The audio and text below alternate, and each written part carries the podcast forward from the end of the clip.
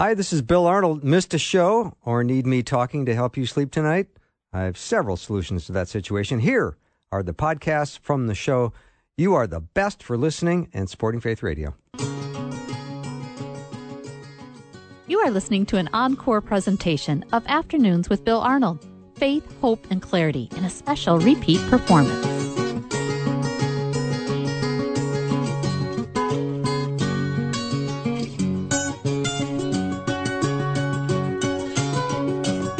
Warm welcome to Afternoons with me. I'm Bill Arnold, and it is, uh, I'm really looking forward to this hour more than usual because this has become an annual tradition during Holy Week. I think this is the third year Jeff Verdoorn has come in and talked about the final week in the life of Jesus.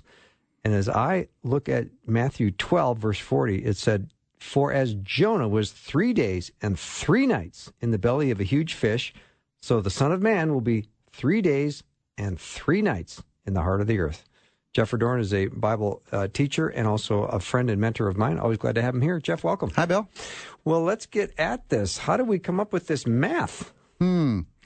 You know, I remember sitting in the pews when I was in about junior high, and our pastor on this week read that passage that you just read from Matthew chapter 12 that Jesus would be 3 days and 3 nights in the heart of the earth and and then rise from the grave.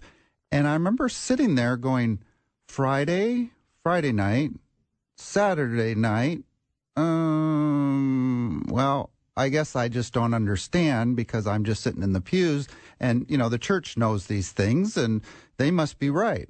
Well, it wasn't until probably 15 years later when I started studying this for myself and I did an exercise one uh, a few years back where I started looking at all the t- of the time frame references uh, concerning the final week of Christ's life as it relates to his crucifixion and his resurrection. And this chart that we're going to talk about today is the result of that. Good. And we will have this chart available in the podcast. So you can find that at myfaithradio.com. It's not available until after the show, unfortunately. I'd love to have it in your hands right now so you could follow along with, because it is so interesting. This is maybe one of my favorite hours of the year. It is, and it's a fun tradition, and I It is. love to talk about this. Let's get to it. well, let's first talk about the traditional view. First Obviously, of all, the tr- first of all, let me say hi to your mom, Carol. Hey, Oh, Carol. hi. All right, now Hi, Mom. continue. yeah, she's. I think she's listening. I know she is. the traditional view, uh, which is the crucifixion on Friday, of course. This is why we celebrate Good Friday. Good Friday is a reference to the crucifixion. And I think there's one biblical reason why the traditional view has become the traditional view, and that is we know that when Jesus died, Scripture says that they wanted to get him off of the cross before evening came because the Sabbath was coming. Well, we all know that the traditional weekly Sabbath in Israel is sundown Friday to sundown Saturday. So the assumption is that, hey, that's the Sabbath that they're talking about. Therefore, Jesus needed to get down before the start of the Sabbath, sundown Friday, and uh, and that's been the traditional view. And how do you reconcile the Matthew uh, 12 passage about the three days and three nights? Well, I've read a number of accounts where commentators try to reconcile it, and to tell you the truth, I don't think any of them reconcile because the prophecy is very specific. He said if it was just three days, well, then I can understand how you can go Friday, Saturday, Sunday. But it's very specific. It says three days and three nights. So we are going to paint a picture of the timeline of the Gospels where we get to the three days and the three nights from a Thursday crucifixion. Let's start, though, back in the Old Testament at the very first Passover. Because what is happening this week in Israel is actually coincides with the Passover that started 1400 years before Jesus came to earth. So let's turn to Exodus chapter 12 and let's see the sequence of events that God spelled out for Israel. I'm going to start in verse 1 and skip around a little bit here in, in chapter 12. The Lord said to Moses and Aaron in Egypt, This month is to be for you the first month, the first month of your year. Now, this is the month of Nisan. So, this is now the first month of the Jewish calendar. And to this day, Nisan is the first month of the year for the Jewish calendar. Tell the community of Israel that on the tenth day of this month, each man was to take a lamb from for his family, for one for each household. Verse 5 The animal you choose must be a year old males without defect. Well, without defect, what do you think that's a picture of? Fast forwarding to the Christ, he is without defect. He was without sin. And as we're going to see, Jesus is going to become this Passover lamb. As John the Baptist said when he first saw Jesus, Behold, the Lamb of God that takes away the sins of the world. So that's the parallel that we're working on here between the Passover and Jesus. Take care of the lamb then until the 14th day of the month, when all the people of the community of Israel must slaughter them at twilight. So now on the 14th day, Israel was instructed by God to slaughter the lamb at twilight. Well, twilight, that would be late afternoon before sunset. Mm-hmm.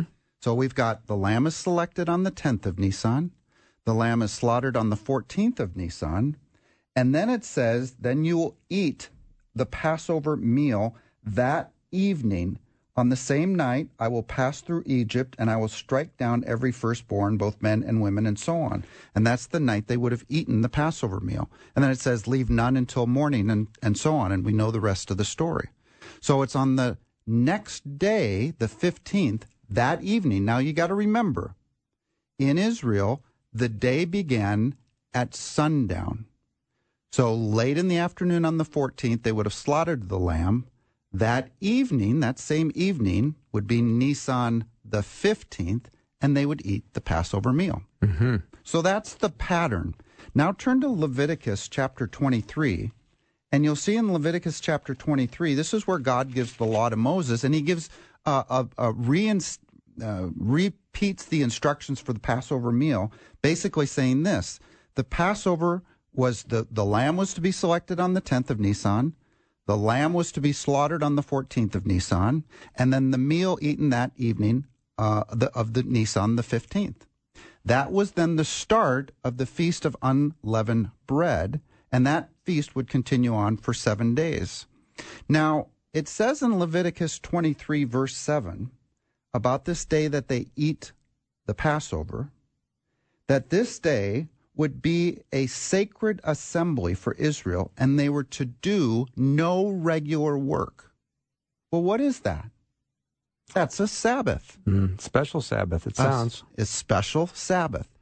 This is a, a special day whenever pass wherever Passover falls on whatever day of the week, that was to be a Sabbath unto the Lord where they were to do no regular work, hold a sacred assembly.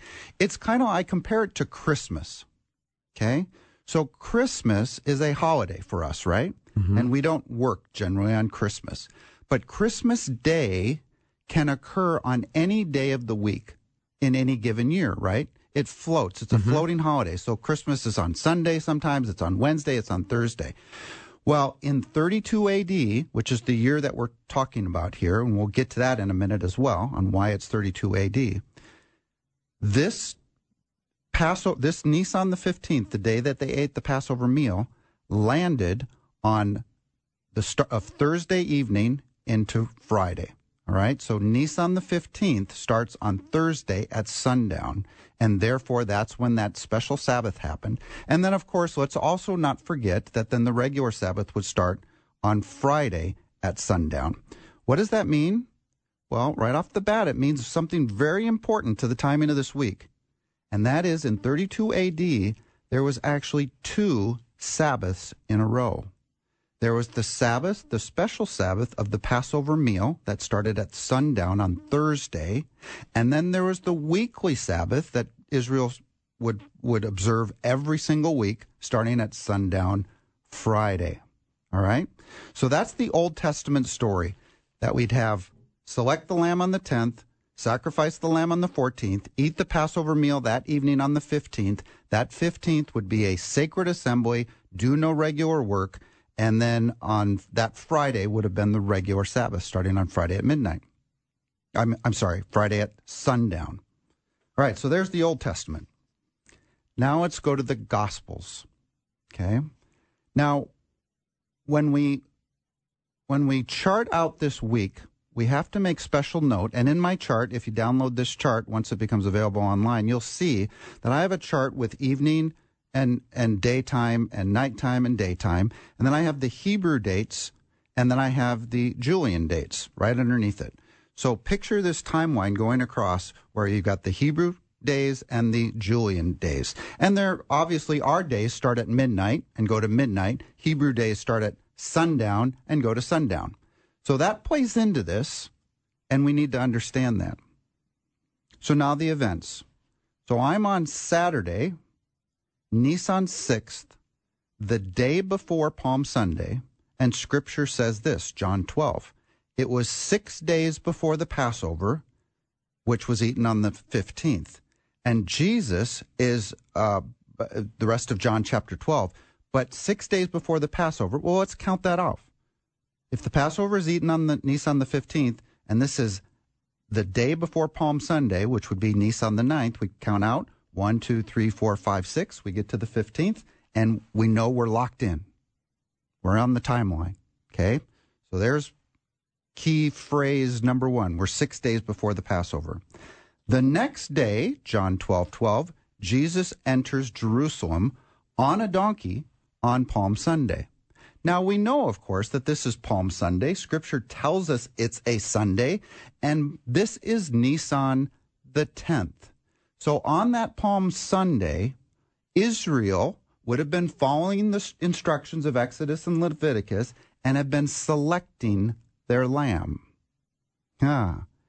Palm Sunday, Jesus rides in on a donkey and is proclaimed, Hosanna, blessed is he who comes in the name of the Lord. Israel has chosen or selected, if you will, the Lamb of God as they proclaimed him on that Palm Sunday. Now, how do we know it's 32 AD? Now, we've done this prophecy on this show before, and I don't have time to go into it in detail. But in Daniel chapter 9, there is this amazing prophecy. We know that there are multiple prophecies for the first coming of Christ, right? Mm-hmm. So that he was born in Bethlehem, that he was had a ministry in Nazareth, he was a Galilean, he was uh, betrayed by a friends, he spoke in parables, he came up out of Egypt, he was a descendant of Abraham, Isaac, and Jacob, and from the tribe of Judah and the line of David. Um, that he would be crucified pierced for our transgressions. He would be placed in a rich, in a borrowed tomb, and his Holy One wouldn't see decay, and all these prophecies for the first coming of Christ. But this Daniel 9 prophecy, it tells us when the Messiah was going to come. And when you understand this Daniel 9 prophecy, it tells us the exact day to expect the Messiah. And do you know what day it points to? Palm Sunday, 32 AD. Hmm. Well, we need to take a break, and I'm going to hold my breath for 90 seconds, and hopefully I'm not blue when we come back. Jeff Verdoorn's my guest. We're talking about Christ's final week. Be right back.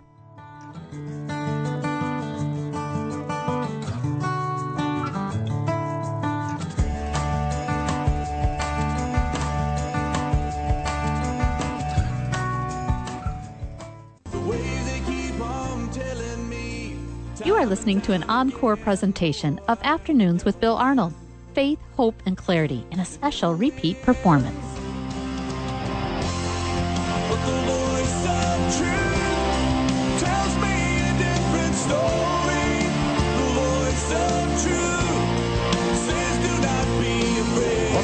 Show. We have a theme today Bill Talk Less, Jeff Talk More. That's the mm. theme. We're talking about the final week of the life of Jesus, and this is a, a spectacular study. And Jeff, let's pick up where we left off. So we're on Palm Sunday. We've anchored this uh, this Sunday. We know it's a Sunday. We know it's the week before the resurrection, and we know that it's Nisan the tenth. And actually, this Daniel nine prophecy pointed right to this day. This is it's just an amazing, amazing prophecy. Um, so he enters into Jerusalem. He clears the temple, Matthew 21, and then he departs Jerusalem. And this is going to be his pattern the rest of this week, where he leaves Jerusalem. He walks down through the Kidron Valley, past the Garden of Gethsemane, up the Mount of Olives to Bethany. And he'll repeat that every night for the next few nights. Okay? So now the next day, so I'm in Mark 11. Now we're on Monday, Nisan the 11th. Jesus curses the fig tree. He reaches Jerusalem. He clears the temple and it appears like he clears the temple again a second time. So it's clear from Mark that Jesus seemed to clear the second the temple a second day on Monday after clearing it the first day on Palm Sunday, which kind of makes sense because they probably didn't listen to him the first time and he needed to repeat it and do it again on the second day uh, on Monday. But regardless, evening then comes, he goes out of the city and the pattern is repeated. He goes out of the city up past the Mount of Olives to um, to Bethany. In the morning, Tuesday, Nisan the 12th, Peter sees the fig tree, Mark 11:21. He arrives again in Jer- Jerusalem and he teaches parables and teachings that are listed off in Mark 12 and 13 and Matthew 22 and 23. He then leaves the temple and as he is leaving the temple, he does what is called the the on the Mount of Olive called the Olivet Discourse. And I wanted you to read to read just a couple verses here from Matthew 24.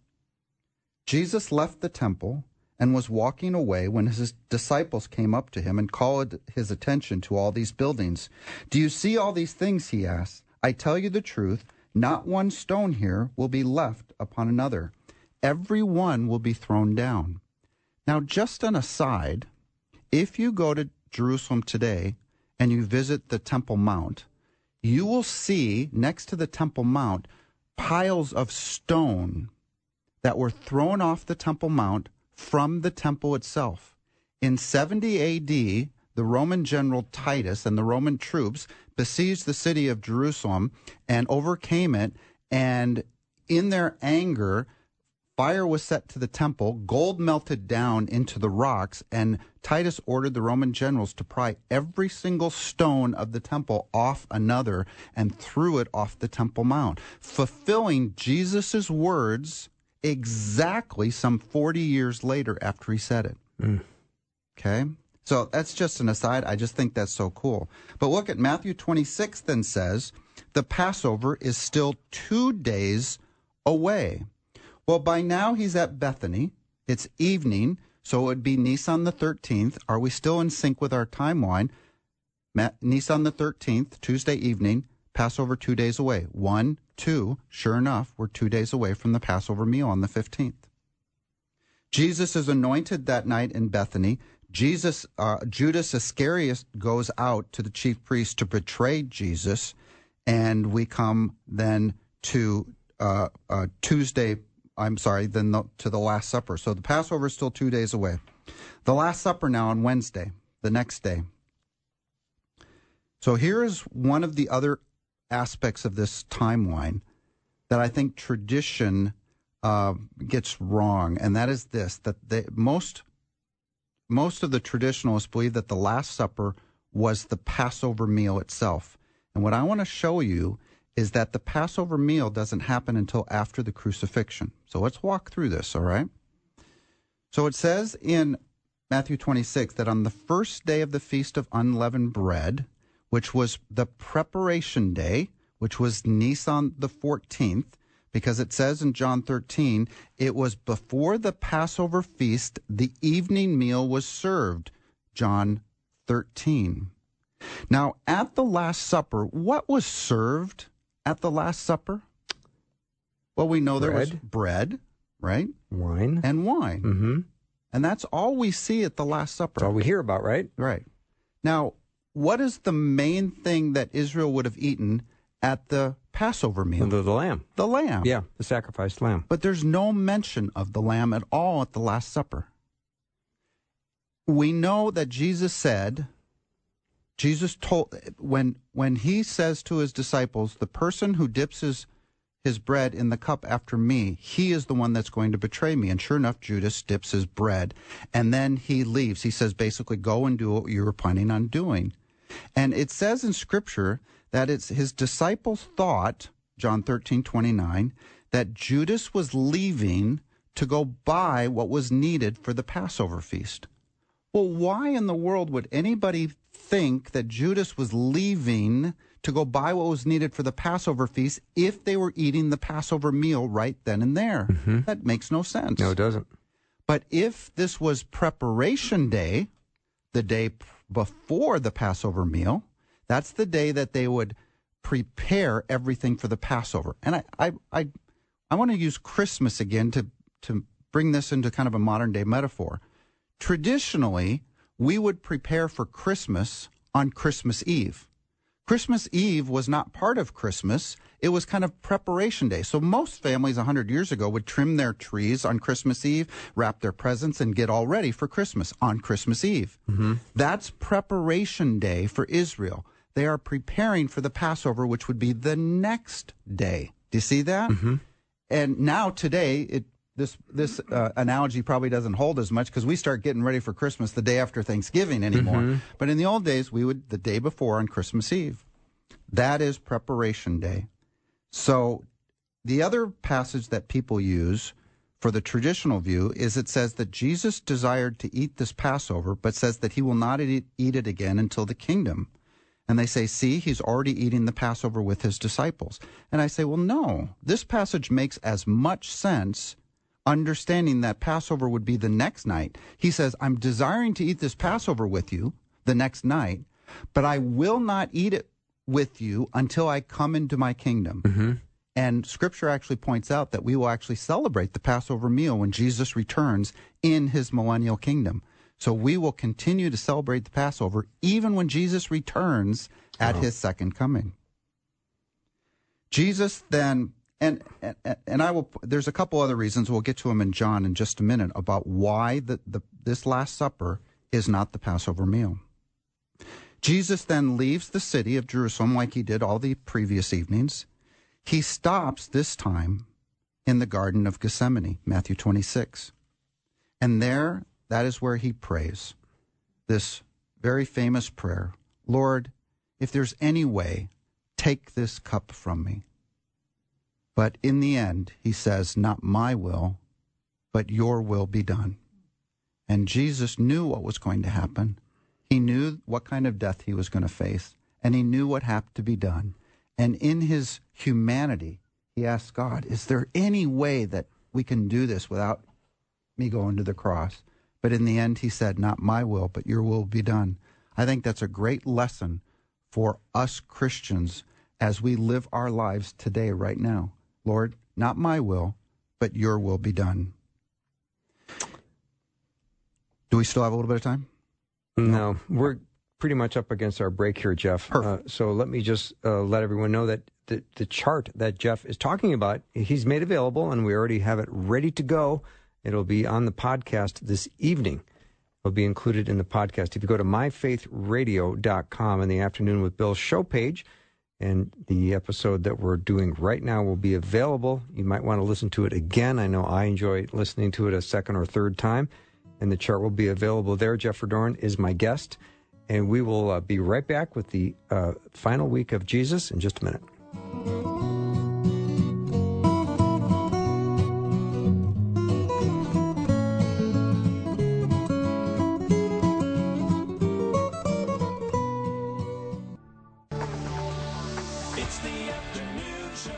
Listening to an encore presentation of Afternoons with Bill Arnold.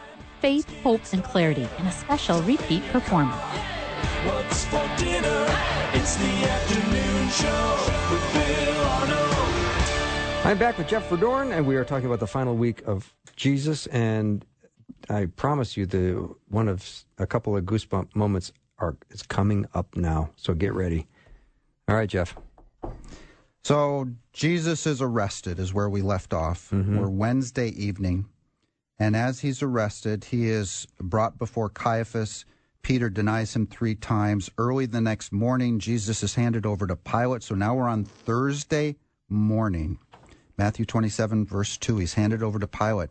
And it says this The Jews did not enter the palace because they wanted to be clean to be able to eat the Passover. John 18, 28. Well, that if they wanted to be clean to be able to eat the Passover, that means the Passover hasn't happened yet. So clearly, as we were just talking before the break, the Last Supper is not the Passover meal. It was the day of preparation. That was the meal that were, they were eating at the Last Supper. So Pilate sends Jesus over to Herod. Uh, we know the story. Uh, Pilate wants to release a prisoner, but the Jews cry out, crucify him, and he sends them off to be crucified. It then says in Matthew 27 that there was darkness from the sixth hour to the ninth hour. And Matthew 27 46 says Jesus dies at the ninth hour on Thursday. Now, remember what we started to talk about at the beginning that on Nisan the 14th, which is right now, Thursday, at twilight, all of Israel would have been sacrificing their lambs for the Passover meal that evening. At that exact time, Scripture says that Jesus, the Lamb of God, is on the cross taking away the sins of the world. At that moment. Mm. Now, that's kind of one of these goosebump moments where you go, oh, are you telling me that 1500 years before Christ came, God set this pattern to Israel at the Exodus out of Egypt that was going to point to the exact timing of Jesus as our Passover lamb dying on the cross. Well, sure enough, on Nisan the 14th, when Israel was sacrificing their lambs, late in the day at twilight, Jesus, the Lamb of God, was dying for the sins of the world on Thursday afternoon. Now, here comes the Sabbath part that we mentioned earlier as well. We know that that they wanted to get Jesus' body down off the cross because the Sabbath was approaching. But John 19, 31 says it this way. Now it was the day of preparation. That's the day they would have sacrificed their lambs, Nisan the 14th. And the next day was to be a special Sabbath. Not the regular weekly Sabbath, but the special Sabbath, the Passover Sabbath. So sundown Thursday would have been the start of the Passover Sabbath. Then, of course, Friday at sundown was the regular Sabbath. And it's like, well, you know, have you ever wondered why the women waited until Sunday at first light to prepare the body? It's because that was the first opportunity that they had. There, there was two Sabbaths in a row that prevented them to, from going to the tomb and preparing the body until Sunday after the Sabbath had ended and it was first light. But Scripture says it this way After the Sabbaths at dawn on the first day of the week, Matthew 28 1. Did you notice I read that as plural? You did. S- Sabbaths. This is very fascinating to me because almost every English version of the Bible that is translated from the Greek in Matthew 28, verse 1, says this after the Sabbath on the first day of the week. In other words, singular.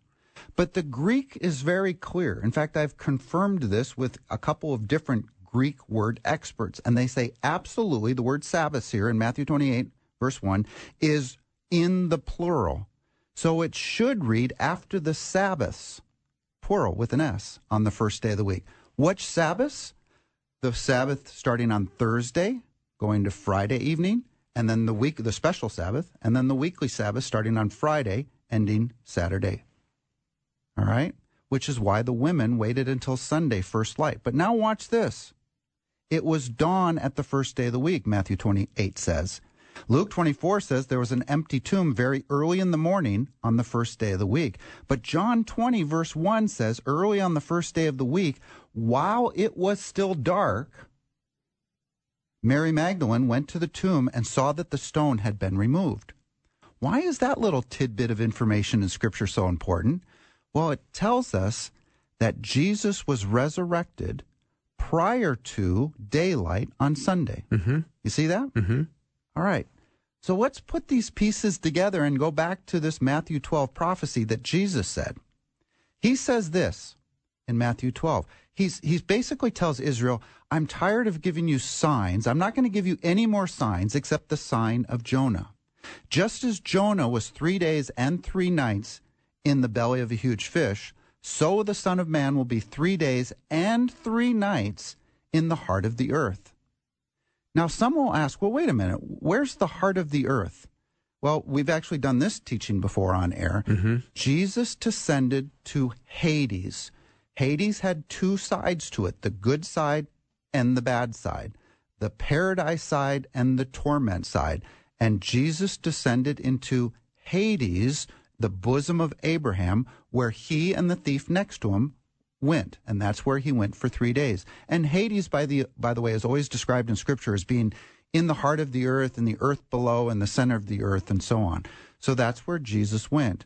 When he was resurrected, he brought the good side with him, and now the dead in Christ are up in heaven, and where Jesus is today when he rose to heaven and is seated at the right hand of the Father. Acts chapter one. And uh, now, when believers die, they immediately go to the paradise, which is up in heaven, where God is. But it says three days and three nights. Well, if Jesus was crucified on Thursday during the day, late in the day, we have Thursday day, Friday day, and Saturday day, no Sunday day because he's resurrected prior to first light. Mm-hmm. And we have Thursday night, Friday night, and Saturday night. Three days and three nights. And so we put all these pieces together, and it seems clear as a bell that Jesus was crucified on Thursday afternoon, not Friday afternoon. And all of the pieces fit perfectly. Two more little tidbits. John 2. Jesus says, Destroy this temple, and I will raise it again in three days. Well, if I told you this event's going to happen, and then three days later, some other event's going to happen, Thursday, Friday, Saturday, Sunday, three days later, he will raise it again. Thursday, crucifixion.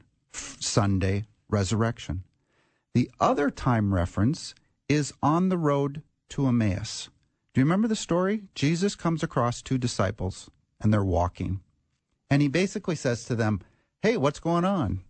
And, and the two men basically, Where have you been? Mm-hmm. Everybody knows about this Jesus guy. He came and he, he did all these miracles and they crucified him. And besides, it says, It is the third day since all this took place, as if they were waiting for something to happen. Well, if I told you that it's been three days since all this took place, and it's Sunday today, when would you know that these events took place? And I would argue you'd know it was Thursday. Friday, Saturday, Sunday. Three days since these events have taken place. So that's two more little time passages that that that verify or confirm that we seem to be right on track here with this Thursday crucifixion. So, what does this mean? What do we do with this information? This is not, I'm not the first one who's come up with this conclusion that Jesus was actually crucified on the Thursday instead of Friday, and therefore we as a church should be celebrating Good Friday, I'm sorry, Good Thursday instead of Good Friday. But we don't. This, this is tradition, and tradition is a very powerful thing. But many theologians have come to this same conclusion.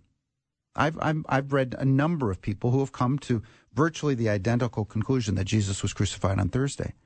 So why doesn't the church change?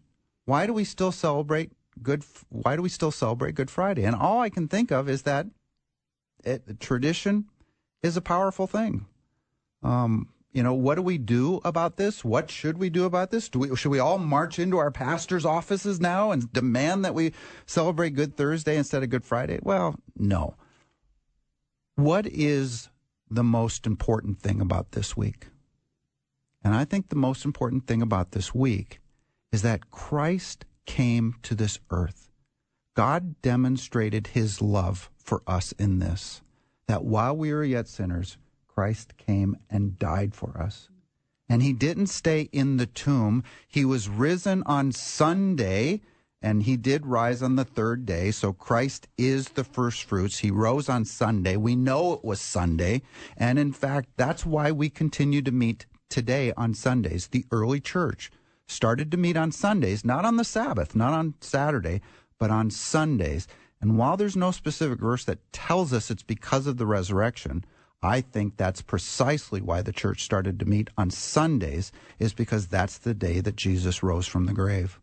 He conquered death. The grave could not hold him. Death could not contain him. The stone was rolled away, and he walked out of that tomb bodily, physically, visibly, and was seen by many. What is the gospel? 1 Corinthians 15 tells us what Paul receives, he passed on to us that Christ died on the cross according to the scriptures. He was buried and he rose again according to the scriptures. And then he was seen by many, bodily, physically. Cool. Very cool. I go back to where we started, Jeff. We're in Matthew twelve forty, and this is Jesus speaking. For as Jonah was three days and three nights in the belly of a huge fish, so the Son of Man will be three days and three nights in the heart of the earth. So I'm just saying to all believers, how do you do the math on that? Because Jesus didn't lie. He was not. He's not capable of it. So he, He spoke the truth. So he was in the heart of the earth for three nights and three days. And I've, you know, that was the dilemma that I had sitting in the pews. I, I distinctly remember this. I, I was in junior high, and I'm going, oh, three days and three nights. Friday night, Saturday night. Uh, I, I guess I just don't understand. And then I started studying it for myself, and I actually had to make up a chart to put it all down on paper. And when you understand this, doesn't it just connect scripture together in such a way that we can trust scripture? Jesus doesn't lie and scripture is very precise in what it says. And uh, and it can be reconciled. Um, and so yeah i mean i would look i am going to go to church on good friday and i'm going to worship and i'm going to remember what the lord has done on that day. That that that horrible day which we call good God became a man and came to earth, and man killed God. Mm-hmm. That's what happened on that day. But God knew exactly what was happening. And this great defeat that Satan thought he had in having man kill the Son of God was flipped on its head on Sunday morning when he rose from the dead. And then that, now that's the power, that's the gospel that saves us all. Mm-hmm. Crazy. But you're right. The math doesn't work from Friday. Yeah. I've seen some commentators say, well, it's because of the days or the Hebrew days. Or, they're all spelled out right here in my chart. The Hebrew days, and then it really doesn't matter if you're talking Hebrew days or our days, our modern days. It's still on Friday crucifixion, you don't have three nights. And the prophecy is very clear. You need three days and three nights. Mm-hmm. So, when's your birthday? July July what? 7th. All right. So let's say you're. You're going to buy me a present? I will probably. Okay, yeah, thanks. Lunch. let's say that there is documentation that comes up that says, without a doubt, you were born on July 6th. Do you con- continue to celebrate on the 7th? Hmm. If I examined the evidence, Yes. And it's absolute clear documentation that you were, in fact, and you know, no mistake mistake to your mom that said July 7th is your birthday, but it's actually the 6th. Do you continue to celebrate on the 7th? No, I would recognize the evidence. This is a good analogy, by the way. This is a very good analogy. Well, why are we why are we saying well Good Friday is still Good Friday, so we'll just call it that. But when we look at the evidence and we go, but it was Thursday. Now I know what you're I know the point you're getting at, and you've made a beautiful point of laying it out. But I still feel a lot of energy about this because Jesus was in the earth for three days and three nights, and Good Friday doesn't get us there. It this, doesn't. this does though. It does. Yeah, this chart, a Thursday crucifixion reconciles all of the passages. And if it, using your analogy, hopefully this chart, I think, is sufficient evidence to convince most, you know, honest seeking Christians that, oh, yeah, I think you're right. I think the crucifixion was on Thursday. I think we should start, you know, celebrating Good Thursday. I don't think that's going to happen in the church, primarily because of what I said earlier. I think tradition is a very powerful thing, right? Mm-hmm. And uh, as many theologians that have come to the same conclusion, could write articles and write books and do whatever and speak on the radio and so on, but I don't think it's going to change. So there is a part of me that when I'm sitting there on Good Friday worshiping, I'm going to be very comfortable with remembering what God's done. Okay. But there's going to be a little voice inside my head, right? All right, I need to take a break. I've Yeah. completely lost track of time. Jeff Dorn is my guest. We're continuing our study on the final week of Jesus' life. We've got a chart available in the podcast at myfaithradio.com. It'll be available after the show. Be right back.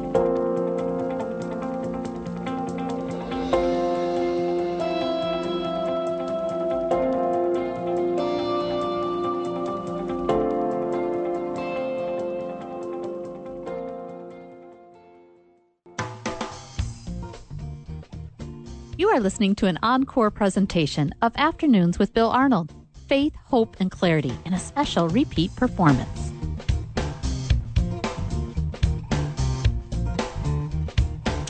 I'm back with Jeff Verdoorn. We're studying the final week of Jesus. And uh, Jeff, one of the truly great discoveries, I think, is the fact, and another uh, listener, David, said this, he agrees that the Sabbath, the plural in the Greek, in Matthew 28, is pretty profound. Yeah, that's one of the uh, little little confirmations that I discovered after I actually developed this chart. It wasn't until a couple years after that I realized that that word in Matthew 28 verse 1, Sabbath, is actually plural.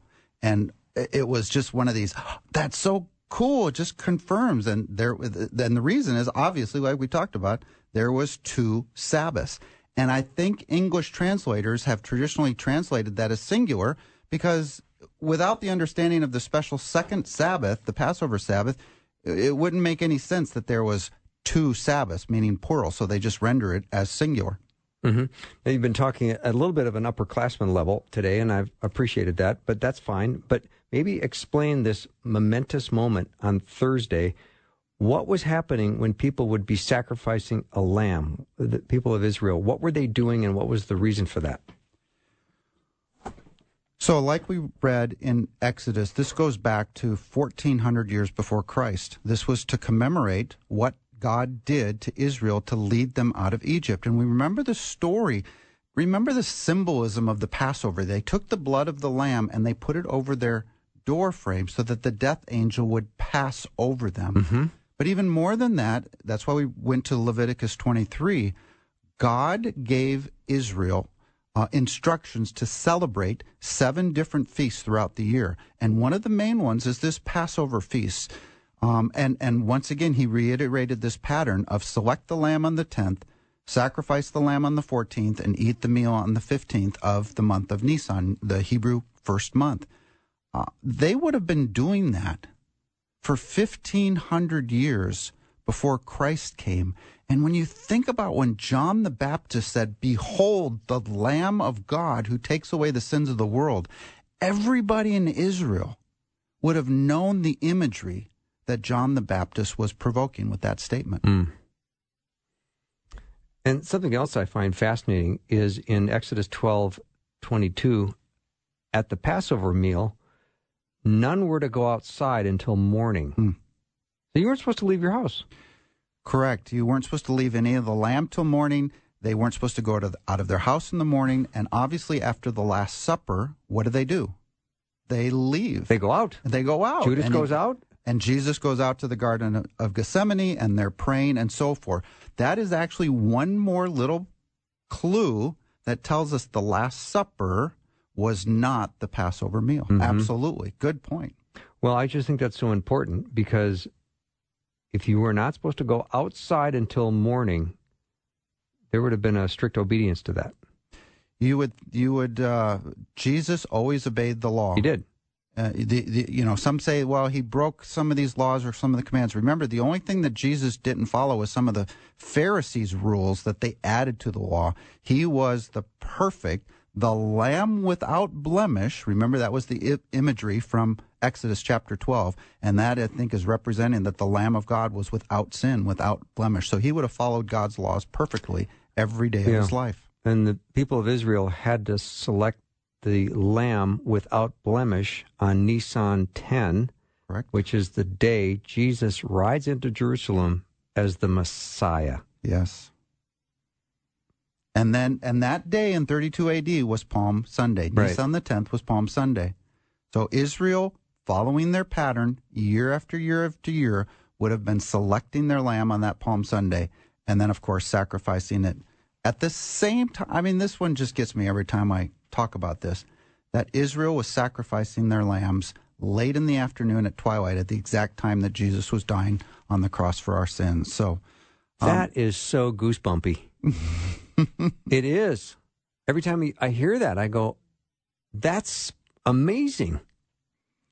It's, It's crazy. so if we look at, you know, one of the things that I think, so what do we do with this information? This is what we were talking about a little bit before the break. When we go to Good Friday service, you know, eh, there is no admonition in Scripture to celebrate these two, what we call the holiest days of Christianity, right? We celebrate Christmas and Easter. Do you know that the Bible actually doesn't tell us that we should celebrate Easter? By the way, I like to use the phrase Resurrection Day more than Easter, if you know a little bit of the history about where the term comes from and so on, and we won't go into that. And Christmas, there's no place in Scripture that says we are to celebrate Christmas. In fact, we don't know precisely what day Jesus was born. Some actually think it was earlier in the year, in late spring or uh, early summer. Some think in the fall, and that it was December when the wise men came, and that's where we get the story of the nativity and so so on and so forth. But we in Christianity tend to see Christmas and Easter as two kind of special holy days. We call this Holy Week, after all. Well, Paul says that some of you think of some days as being special, and others of you think of all days the same. And I am in the camp of thinking of all days the same. What do I mean by that?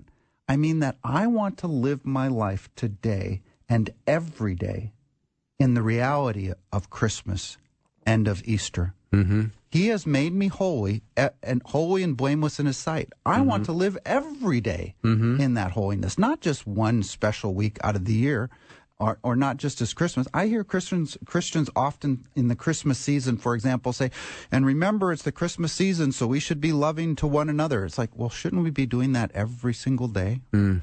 I want to live with the reality of Christ's death and burial and resurrection every single day. So good. I love this study. I had a question about Daniel 9 and, and 32 AD. Didn't quite understand that, but I think I could probably dig out that teaching episode if we can find that. I, It's can, a- I can pass it on. That prophecy is a little complicated to do in a minute or two. um, I know. but it's That a was tough. very powerful prophecy that it points directly to this date, Palm Mm-hmm. Sunday in 32 AD. So it's 69 sevens, and each seven is a seven year period of 365 days. And you multiply all that, and you get 173,880 days from the time that was decreed to restore and rebuild Jerus- Jer- Jerusalem until the anointed one arrives. Correct. And that coincides with Palm Sunday, 32 AD. Yeah. So God actually told the world that from this decree, which I think the decree is in Scripture, it's in Mm-hmm. Nehemiah chapter two, uh, to rebuild Jerusalem. Uh, Artaxerxes, uh, the king gives Ar- uh, uh, Nehemiah a decree to go rebuild the Jerusalem until the Messiah comes. So he tells you uh, what's going to happen, and he gives us the time frame that it's going to happen. This 69 sevens. You figure all that out in, in a teaching that I do in my end times class, and you come to Nisan the 10th, 32 AD. That's Palm Sunday, Yeah. 32 AD. Amazing. Jeff, thanks. It's been a lot of uh, fun to go through this again. Each year, I think I learn more, which is true, and I just love it. Thank you so much. Cool. You bet. Thank Yeah. you, Bill. Jeff Verdoorn has been my guest, and this chart that he's talking about will be available on the podcast tonight at myfaithradio.com. Head over to the Afternoon with Bill show page, and you can find it there. I've loved being with you. Tomorrow's going to be another great day. I hope you have a great night as you lay your head on the pillow. Just be be sure that God loves you, and I do too.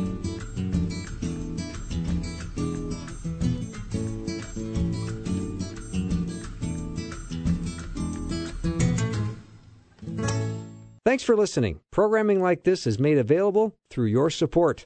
Information available at myfaithradio.com.